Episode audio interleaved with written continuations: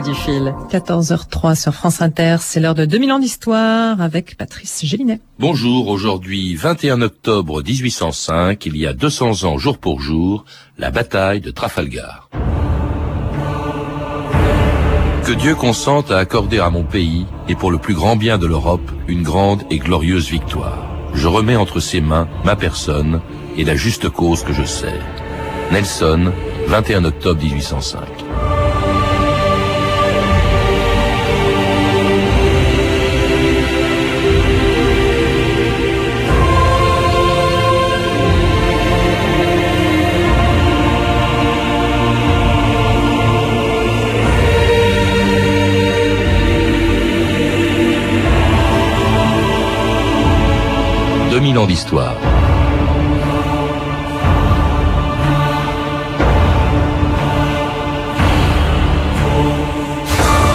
Il y a 200 ans, jour pour jour, quelque part au large de l'Espagne, à 15 000 nautiques du cap Trafalgar, commençait une des plus grandes batailles navales de tous les temps. Le 21 octobre 1805, à l'aube, 33 vaisseaux français et espagnols, commandés par l'amiral Villeneuve, voyaient arriver par le nord-ouest quelques-unes des plus belles unités de la marine britannique. Le Prince of Wales et ses 98 canons, le Royal Sovereign de l'amiral Collingwood, le Canopus du contre-amiral Thomas Lewis, le Britannia de Lord Northesk, mais surtout le bateau que Villeneuve craint par-dessus tout, le Victory, qui porte la marque de l'amiral Nelson.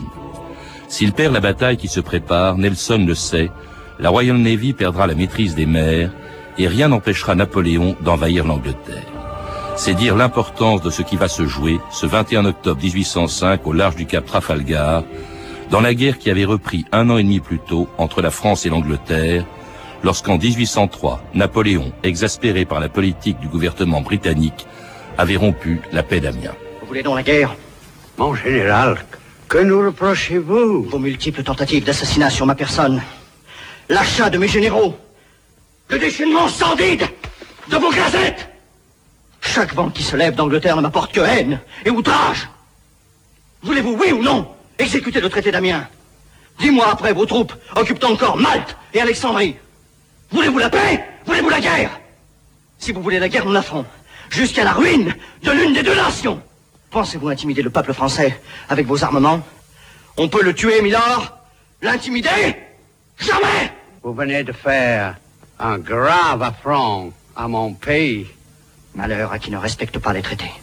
Et le traité dont parle Napoléon dans cet extrait de film, c'est la paix d'Amiens, signée en 1802, rompu 14 mois plus tard en 1803 et qui allait entraîner la France dans une nouvelle guerre avec l'Angleterre. Anne Ponce, bonjour. Bonjour. Alors à la fin de votre dernier livre, Nelson contre Napoléon, vous rappelez euh, une des plus grandes batailles de cette guerre, une bataille décisive euh, qui s'est déroulée il y a 200 ans, jour pour jour, sur mer.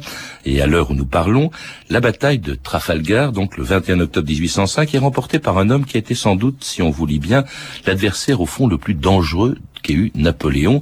On a vraiment l'impression, il faut rappeler d'abord que c'est déjà un homme que Napoléon, ils ne sont jamais vus les deux hommes, mais un homme que Napoléon, euh, auquel Napoléon avait eu affaire, c'était le vainqueur d'Aboukir. C'était le vainqueur d'Aboukir, bien sûr, et ils étaient déjà sans le savoir l'un et l'autre. Enfin, si euh, euh, Nelson était déjà à Toulon, c'est-à-dire qu'ils se sont rencontrés très tôt finalement. Mais enfin, à l'époque de Toulon, Nelson n'était pas connu. Et dès Aboukir, dès Aboukir, c'est devenu évidemment l'ennemi numéro un que redoutent les, les amiraux français euh, sinon, sinon Napoléon. Alors dans les guerres napoléoniennes, Anne Ponce, on parle plus souvent de ce qui s'est passé sur Terre, des victoires françaises, d'Austerlitz ou de la défaite bien sûr de Waterloo. On parle moins de ce qui s'est passé en mer et qui avait une importance considérable. L'enjeu, c'était la maîtrise des mers à laquelle, bien entendu, on le comprend, l'Angleterre était très attachée. La mer est devenue une affaire décisive, en effet, euh, et en particulier euh, sur la fin, parce que Trafalgar, on le verra tout à l'heure, euh, a été décisif dans la, chute de, de Napoléon. Les vrais vainqueurs de Waterloo sont les marins de Trafalgar. Et ça dix ans avant. Alors justement, l'enjeu, c'est la maîtrise des mers, et la maîtrise des mers est extrêmement importante dans le projet euh, qu'a Napoléon en 1803, lorsqu'il rompu la paix d'Amiens, c'est celui tout simplement de faire ce que personne n'avait fait depuis Guillaume le Conquérant, c'était de débarquer en Angleterre. C'était un grand projet qui datait d'ailleurs du directoire. Qui est ancien de, de, de Choiseul même, des essais comme ça successifs qui, qui ont tous été menés à l'échec, et Napoléon lui-même euh, n'y arrivera pas. Et euh, c'est une obsession chez lui. C'est vrai que le, camp de Boulogne, euh, ce qui débouchera sur Trafalgar, c'est au, départ l'envahissement, l'invasion de l'Angleterre. Et euh, pas avec avec une armée conséquente, et avec, 150 bien sûr, 000 hommes, hein, toute, je crois. toute l'armée. Alors oui, les, les, militaires derrière, les marins, les marins sont là pour transporter finalement, sont installés tout le long des côtes de la Manche et de la mer du Nord pour transporter le, le matériel. Mais évidemment, ce sont les militaires qui envahiront l'Angleterre, qui a d'ailleurs très très peur de cette invasion. Ils sont en état de siège à l'intérieur du pays, comme ils l'ont été. Ah, alors cela dit, pour débarquer en Angleterre, il faut traverser la Manche, et pour traverser la Manche, il faut en éloigner la flotte anglaise et faire appel à la plus puissante des escadres françaises, qui est coincée à cette époque-là en Méditerranée, à Toulon, où l'amiral Villeneuve est surveillé par Nelson, justement, c'est le sens du télégramme que Napoléon envoie à Villeneuve le 2 mars 1805. Puisque les Anglais veulent nous forcer à sauter le fossé, nous sauterons. Ils nous prendront peut-être quelques colonies, mais je porterai la terreur dans Londres et ils verseront des larmes de sang. Télégraphie en code. À l'amiral Villeneuve, à Toulon. Pour abuser Nelson qui me croit de nouvelles ambitions sur l'Égypte. Quelle naïveté. Appareiller vers le sud. Puis, accourir à dans la Manche. Soyons maîtres du détroit pendant six heures, et nous sommes maîtres du monde. Duroc, Gatier, Ségur Préparez les voitures. Nous partons cette nuit pour Boulogne. Alors en fait, avant de rejoindre Napoléon dans la Manche, ce qui ne se produira d'ailleurs jamais, Villeneuve est, chargé, euh, on le verra, de partir aux Antilles. Rappelez-nous qui était Villeneuve, vous en parlez longuement, euh, parce que au fond, ce sera le grand vaincu de Trafalgar. Villeneuve est un aristocrate, fait pour la mer. Il aime infiniment ses, navires, ses hommes, et un homme de, malchance, qu'on a pu dire heureux parce qu'il avait échappé à Boukir en essayant de sauver des vaisseaux, ce qui lui vaudra l'admiration de Napoléon et puis d'être rejeté absolument par ses pairs qui le traiteront de lâche. Il, y a un mauvais sort sur Villeneuve. Il est, il, est malchanceux. Il est malchanceux. Il est fait pour la marine et il est malchanceux. Et je ne crois pas que ce soit toujours la lâcheté euh, qu'on lui a reproché qui soit la vérité. Je pense qu'il a eu beaucoup de courage, un courage pathétique à la fin et que je, je, je salue Villeneuve. Moi, je, je, me suis acharné à, le, à essayer de le réhabiliter. Oui, ça se sent dans, dans votre livre, Anne Ponce. Alors Villeneuve va quitter Toulon, il a un peu peur, ses bateaux sont d'abord euh, détruits, enfin menacés par, euh, doivent se replier parce qu'il y a une tempête, euh, il y a Nelson au large, il quitte Toulon, il passe Gibraltar, et il ne va pas sur la Manche tout de suite, Napoléon l'a d'abord chargé d'essayer d'éloigner Nelson en traversant l'Atlantique jusque dans les Antilles, et cela, attention, il est commandant en chef d'une flotte française et espagnole. Il faut rappeler que dans cette guerre, l'Espagne est l'allié de la France. L'Espagne qui a été l'allié de l'Angleterre dans la guerre précédente et maintenant l'allié de, la France. Et la tactique de Napoléon et cette tactique de feinte qui a très souvent euh, été utilisée, désorienter euh, l'adversaire de façon qu'il ne puisse pas imaginer quelle est la véritable destination de, de la flotte, euh, l'égarer, l'entraîner loin et puis revenir sur le, sur le, le, site important pour le combat, en l'occurrence Boulogne et l'invasion. Ce qui est étonnant, c'est que cette flotte de Villeneuve, elle est importante. en fait, avec l'alliance espagnole, Anne Ponce, la flotte franco-espagnole surclasse même la flotte britannique. Euh, elle est plus forte, elle est plus imposante. En nombre, en nombre, elle est plus imposante. Tout le reste étant à sa décharge, parce que évidemment les différences entre les deux marines sont sont terrifiantes et le, le jeu est joué dès le début. L'Angleterre est une, euh, a une flotte disciplinée, massée autour d'un seul homme euh, qui et sa bande de frères. Ils obéissent. et, et, puis euh, puis elle a une grande expérience de la mer, oui. Grande expérience de la mer, comme bien sûr les, les, les Anglais l'ont toujours eu depuis l'invincible Armada, je dirais.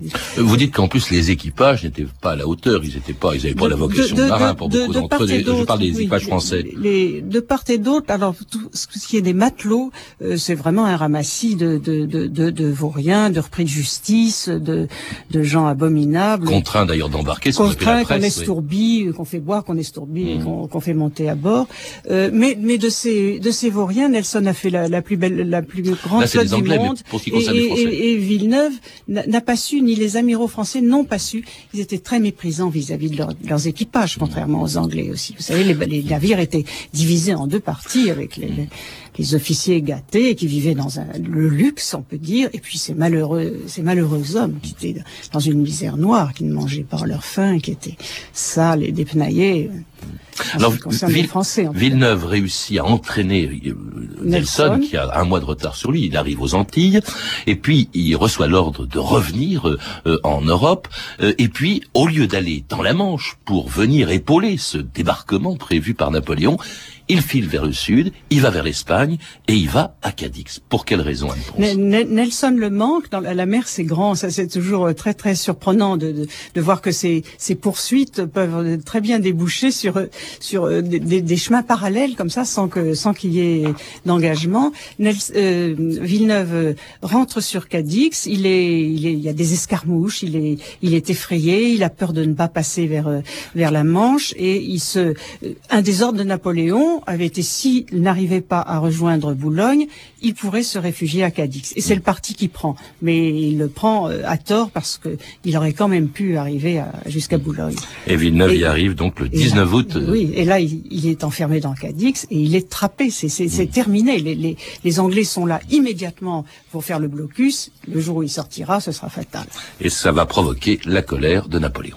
L'escadre de l'amiral Villeneuve s'est embossée à Cadix où elle est restée ancrée par peur de Nelson. Qu'est-ce que vous dites, Daru Ce champ foutre de Villeneuve est à Cadix Où il va être bloqué, naturellement. Quelle marine.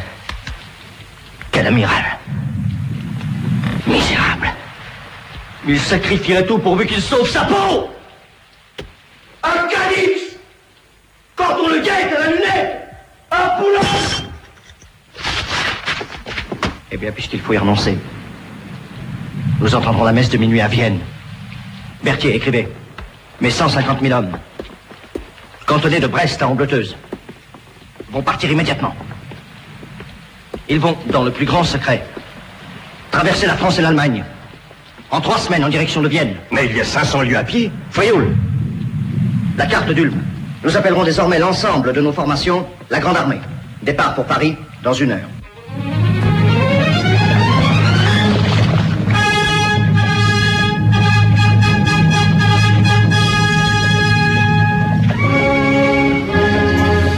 C'est ainsi que, ne voyant pas arriver Villeneuve, Napoléon renonce à son projet de débarquement en Angleterre et lance son armée vers l'Est, où il va euh, se couvrir de gloire contre les Russes, contre les Autrichiens à Austerlitz. Euh, c'est incroyable d'ailleurs, hein, mais vraiment ce, ce mépris qu'il affiche à ce moment-là pour Villeneuve, alors qu'on dit aussi, vous l'écrivez, Anne Ponce, au fond Napoléon, grand stratège sur terre, ne l'était pas nécessairement sur mer. La colère contre Villeneuve est, très excessive, euh, je pense, parce que ses sentiments, encore une fois, étaient, mitigés. Quant à la, la mer, Napoléon et la mer, il y a eu une exposition absolument magnifique euh, au Palais de Chaillot l'année dernière qui montrait, à qui ne le sait pas encore, l'intérêt profond de Napoléon pour la mer. Il, comptait beaucoup sur, sur sa marine. Il était sûr, il était sûr d'arriver à envahir l'Angleterre. Ça n'était pas si difficile que ça, après tout. Et il est obligé de pivoter à Boulogne et de, de, de repartir sur terre parce que, en effet, bon, il n'est pas, il n'est pas suivi, il n'est pas suivi par ses amiraux. En réalité, mmh. c'est ça qui s'est passé. Ils n'ont pas été à la hauteur de ses, de, ses rêves, de ses projets. C'était pas des rêves. C'était et c'est quand il est sur la route donc de, l'Autriche, quand il part vers l'est, qui donne à ce moment-là, malgré tout, l'ordre euh, à Villeneuve, qui est vraiment en disgrâce. Je crois qu'il est sur le point d'être remplacé. Villeneuve est très très abattu d'ailleurs.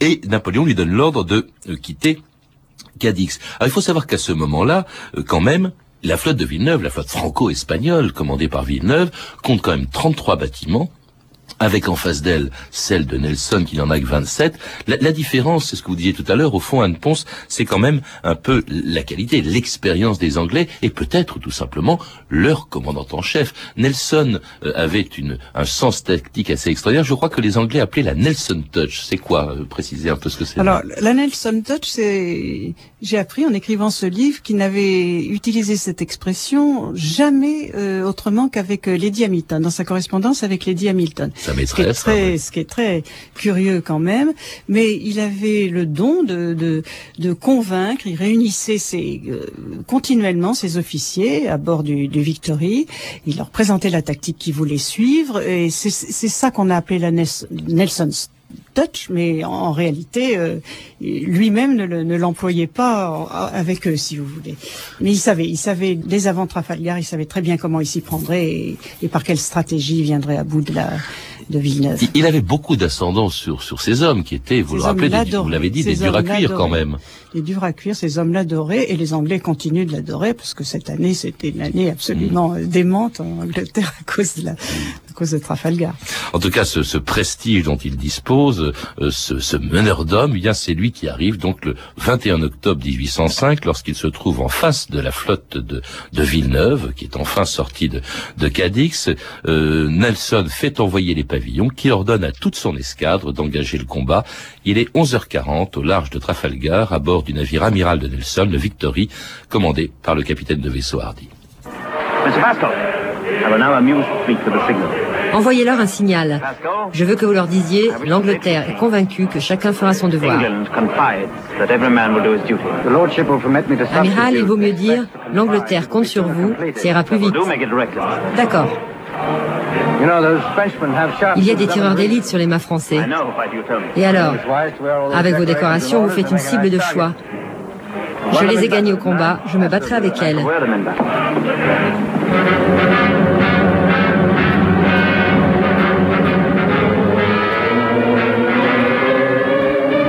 Capitaine, la ennemie est à 6000 ouest, nord-ouest à bâbord.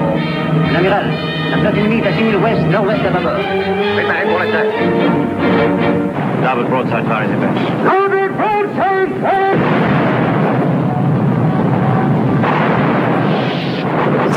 Les mots qu'on a entendus dans cet extrait de film, Anne Ponce, sont parfaitement authentiques. C'est ce qu'a dit Nelson, justement, au moment où il se trouve en face de la flotte française. De toute façon, on peut dire que Nelson attend ce moment depuis 12 ans. Et que dans son orgueil, évidemment, le, le, le message qu'il avait lancé et qu'il voulait lancer par les pavillons était d'abord Nelson contrat que les marins, que la marine fera son devoir. Donc, euh, et puis on lui conseille quand même de dire que c'est son pays qui, bon, qui dirige les, les affaires. Euh, ces décorations, bien sûr, par orgueil, il ne les quittera pas pour, le, pour la bataille, mais en même temps, on sait que Nelson, chaque fois qu'il avait du courage à donner à ses hommes, ne le faisait jamais que, que décorer. Hmm. Non, il y a juste un détail, c'est qu'il oublie ce jour-là de porter son, son, son épée, qu'il avait toujours, toujours euh, avec lui le commandement.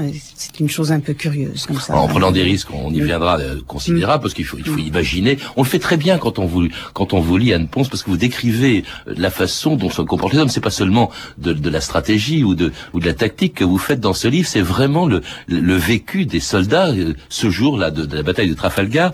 cela dit, bon, c'est pas très facile à faire à la radio, mais vous le faites très bien dans votre livre. Expliquez-nous comment les choses se sont passées sur le plan tactique? Je crois que la flotte française était donc le long des côtes espagnoles et la flotte anglaise en travers, c'est ça?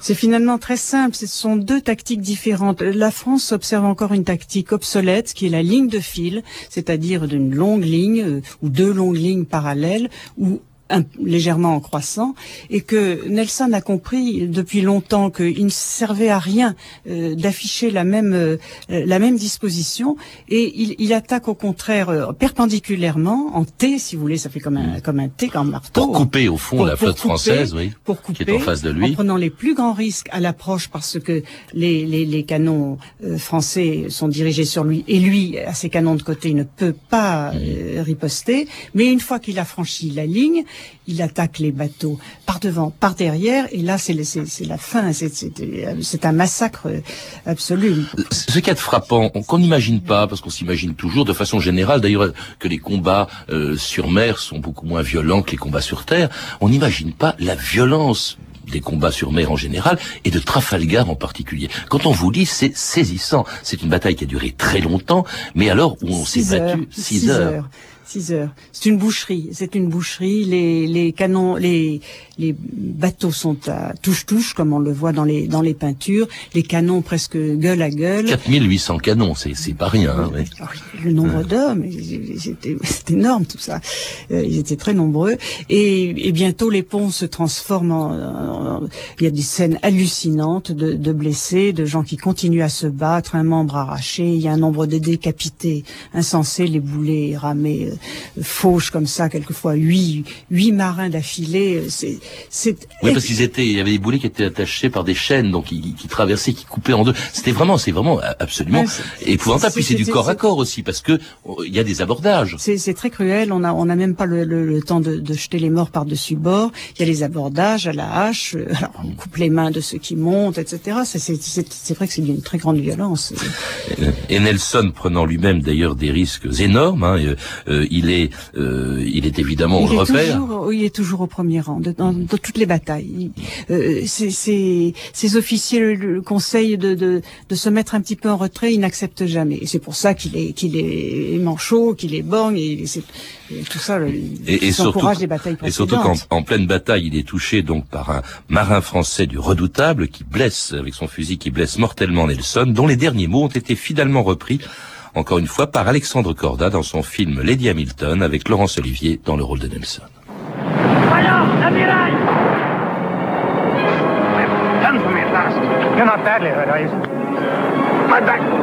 Ils m'ont à la colonne vertébrale.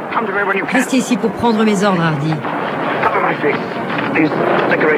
Couvrez-moi de mon écharpe, qu'il ne voit pas ma blessure.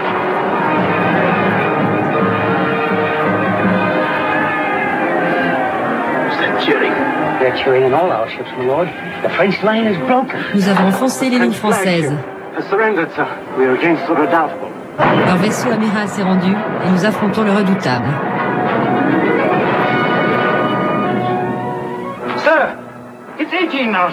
Amiral, nous avons capturé 18 navires. C'est une grande victoire.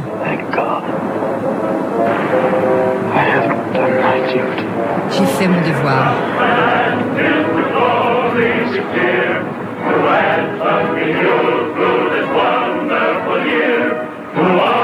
Pathétique hein, ce, destin de Nelson qui meurt en apprenant sa victoire, qui fait tout pour qu'on ne le voit pas, pour que les, pour pas démoraliser, les, marins. Et il va vouloir commander jusqu'au bout. Il est, il est, touché, il est euh, très grièvement blessé. Deux heures et demie d'agonie, je crois. Il refuse de, de, passer le commandement à ce second Collingwood, c'est ça, deux, deux heures et demie. Et euh, c'est une, c'est une mort d'une pathétique et d'une d'une grande beauté, qui est euh, une mort de, tragédie. Il, s'offre à son pays. On sent enfin, et c'est le Nelson christique comme ça qui paye euh, de son de son corps le, le salut et la victoire de son pays. Et, et, pour une victoire décisive, il faut rappeler que les Anglais n'ont pas perdu un seul de leurs bateaux, même si un très grand nombre d'entre eux, dont le Victory, sont, sont endommagés. En revanche, la flotte franco-espagnole, la flotte de Villeneuve a perdu 17 navires capturés par les Anglais, 4500 morts, euh, pour une victoire indiscutable et, et décisive. Parce que, euh, vous, vous, le dites dans votre livre, je crois qu'il y a également un auteur qui le rappelle, bien sûr, il y a eu Austerlitz, et en France, on se rappelle plutôt d'Austerlitz qui va se produire, de cette victoire qui se produit à peine, à peine un peu plus d'un mois après euh, Trafalgar, mais dans ces conditions, vous, dites aussi que Trafalgar a préparé Waterloo tard. C'est Trafalgar qui met fin à la domination euh, européenne de, de, de Napoléon. C'est déjà ça. Non seulement à son, son, son idée d'envahir l'Angleterre, mais c'est Trafalgar qui arrête en effet la, la conquête de l'Europe, puisqu'il y a ce pays qui a résisté, euh, qui est hmm. l'Angleterre. Et... et... un pays contre lequel on ne peut rien, parce que dès lors qu'il a la maîtrise des mers, on ne peut pas l'attaquer. C'est un peu comme une espèce de partie de football avec une équipe qui ne pourrait jamais traverser la ligne médiane. Donc on peut toujours gagner, euh, enfin on peut éviter de perdre, mais on pourra jamais gagner sur l'Angleterre. C'est au fond ça. Ce qui est d'extraordinaire aussi, c'est que vous le rappelez d'ailleurs pour montrer cette victoire de la mer sur la terre, c'est que c'est un des bateaux anglais présents à Trafalgar, le Bellerophon, qui va amener Napoléon à Sainte-Hélène dix ans plus tard. Aujourd'hui, euh, Anne Ponce, euh, il est évidemment très présent. On vient de célébrer, je crois, très, très, de manière très importante en Angleterre le 200e anniversaire de Trafalgar. Il y a une place, évidemment, de Londres qui s'appelle Trafalgar. Il y a même, me dites-vous, le Victory, le bateau de Nelson. Qui est à Portsmouth, qui est une chose extraordinaire qu'il faut aller voir pour peu qu'on s'intéresse à, la marine et au XVIIIe siècle. Euh, c'est un immeuble flottant, c'est gigantesque. On se dit que les hommes qui commandaient ces, ces, ces monstres étaient des dieux. Faire, faire, euh, enfin, faire avancer ça sur mer, la, mer étant, étant pas toujours complice, bien sûr. C'est la mer qui commande avec le vent, les, les, les tempêtes, les, les, ou le beau temps, ou la bonasse qui, qui ralentit tout. C'est c'est mm. tout à fait impressionnant. Nelson, toujours très présent euh, dans la mémoire des Anglais, bien sûr. Oh, les Anglais euh, délirent depuis trois mois pour le, euh, célébrer le bicentenaire. depuis la, la, grande parade de Portsmouth, où d'ailleurs des navires français et espagnols ont été Présents, invités, oui. galantiers, disent-ils. Mais ils ont un petit peu tordu le nez, ils sont allés. Mais c'est chaque jour que Dieu fait des, des, des colloques, des, mm. des réceptions, des dîners, des jusqu'à aujourd'hui, je veux mm. dire, où il y aura une grande parade à Saint-Paul. Mm. Oui, alors qu'en revanche, en, France, évidemment, on célèbre moins euh, Trafalgar que Austerlitz, qu'on va sûrement dont on parlera. Enfin, nous, nous avons parlé avec vous de, de Trafalgar, euh, Anne Ponce, nous sommes bons joueurs. Je rappelle pour qu'on peut également retrouver cette bataille à la fin de votre livre, qui est passionnant, qui est bien écrit, Nelson contre Napoléon, et qui est édité chez Perrin, et donc signé par Anne Ponce, qui était mon invité. À lire également Trafalgar de Rémi Monac, qui vient d'être publié chez Talandier, et puis trois livres qui consacrent un chapitre à cette bataille. Les grandes batailles de l'histoire de Stéphane Audouin Rousseau, édité chez Larousse, les grandes batailles navales de Laurent Geoffrin, publié la semaine dernière au Seuil, enfin un ouvrage richement illustré, Mémoire de la mer, aux éditions L'Iconoclaste. Vous avez pu entendre des extraits d'Austerlitz d'Abel Gans, disponible en DVD chez Studio Canal, avec Pierre Mondy dans le rôle de Napoléon, et de Lady Hamilton d'Alexandre Corda avec Laurence Olivier dans le rôle de Nelson. Ces références sont disponibles par téléphone au 32 30, 34 centimes la minute ou sur franceinter.com. C'était 2000 ans d'histoire. Merci à Sandrine Laurent, Claire Tesser, Camille Pouget-Laguier et Anne Kobilac.